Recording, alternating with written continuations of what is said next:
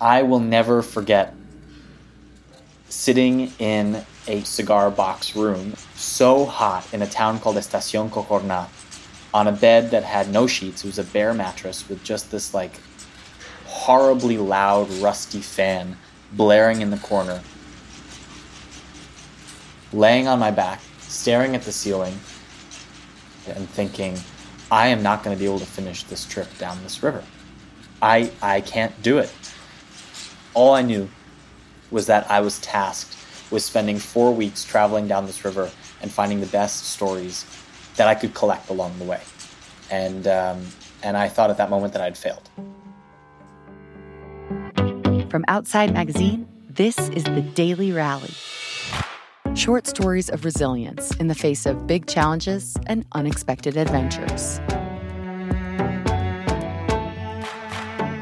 Today, a student takes the river less traveled. After this.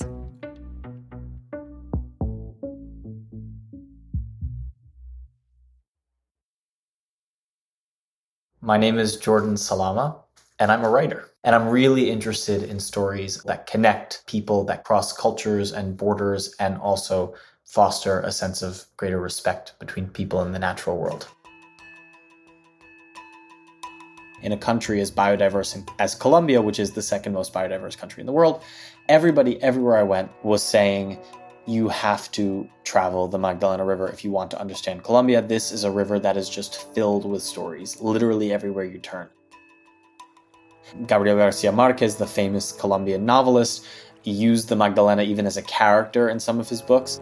I was traveling down the Magdalena River from source to sea, from the Andes to the Caribbean. It's about a thousand miles, and trying to live with people who I met.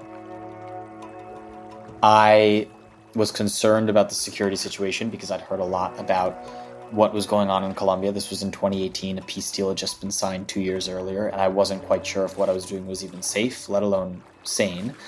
And I wanted to be sure, very entirely sure, that somebody would be receiving me everywhere I went, in every single town, every single place where I got off a bus or got off a boat, somebody would be there to, to meet me.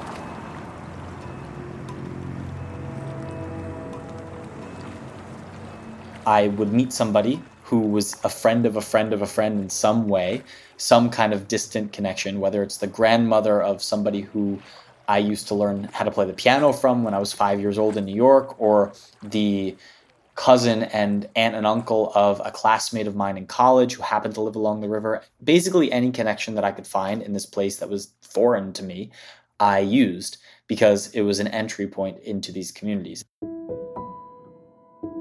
In this moment of panic, I ran out of people who I thought would be the right kind of companions, quote unquote, for a journey like this. And I realized that from that point on, I would be going at it pretty much on my own. I was young and inexperienced, and I didn't know exactly what I was doing. And I felt a lot of pressure because this was something that I would end up getting a grade on in school. And so that wasn't lost on me either. That, like, at the end of the day, I was writing a paper for an assignment that would determine how I did in college. That made me feel also stressed and scared and a little bit frustrated. And I wanted to give up. I thought to myself, I should stop now. I should turn around. I should go home. And then something changed. I'm laying down on this bed with my clothes off because I'm completely suffocated by the oppressive 100 degree heat and humidity. It's like 3 or 4 p.m. And then suddenly I'm like, okay, you know what? I have to give this like all I've got. Laying in this bed is not going to solve any of my problems. Let me go outside and see what happens in the street. And it just so happens that the family of the people who I was staying with that afternoon, they were building kites it was just this really beautiful random commotion that was happening in the streets not far from where I was. I just kind of turned the corner and there was this group of kids, young and old, and adults with tissue paper and reeds from the river and little wooden sticks and, you know, plastic bags, water bottles, whatever they could find and use to build kites because it was August. And August in Colombia is the month of the kites. It's kite flying season because a breeze kind of washes over the entire country, and literally everywhere you go, there are people flying kites. They're like, oh, Jordan, you want to fly kites with us? And I said, of course. I got on a motorcycle, and with a bunch of kids kind of like trailing behind, we rode up to this like very small hill outside of town. Got off the motorcycles, hopped a barbed wire fence that was meant for cattle, and we stood on this grassy mound. I could see parts of the river very far off into the distance. The sun was setting and the light was kind of getting low over the valley. And suddenly, these creations that were made from trash and cheap plastic material that would soon be waste, even little reeds and stalks of grass from the river, flown with fishing line, erupted into the sky.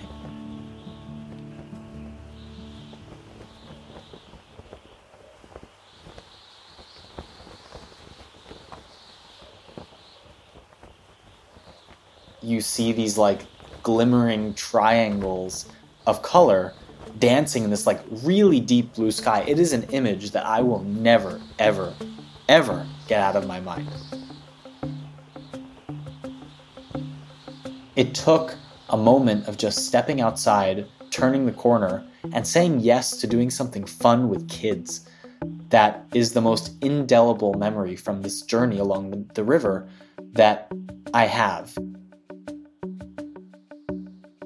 I think that one of the things that it taught me was that in order to write about everyday life, you need to engage in everyday life. You need to participate in everyday life in order to write about it in a way that is meaningful and that is accurate and that is fair and that is detailed and rich and beautiful because that's what everyday life is.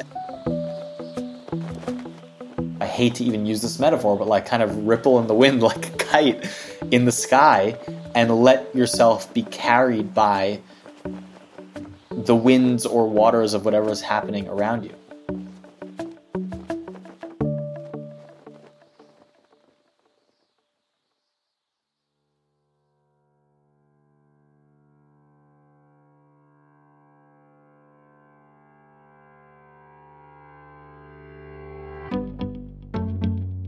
Jordan Salama graduated from Princeton in 2019 and now lives in New York City, where he's a staff writer for National Geographic. His first book, Every Day the River Changes, was named a Kirkus Reviews Best Book of 2021 and a top new travel book by the New York Times. Learn more about Jordan at jordansalama.com. This story was produced by me, Kat Jaffe. We want to hear your stories. Please nominate the people in your life who found a way to rally. Go to outsideonline.com slash daily rally, where you can see photos of many of our guests. The Daily Rally was created for Outside by me, Kat Jaffe, and House of Pod. The executive producer for Outside is Michael Roberts. Additional production and script editing by Marin Larson. Our audio editor is Kevin Seaman, and our music is composed by Louis Weeks. We appreciate our Outside Plus members who make this show possible.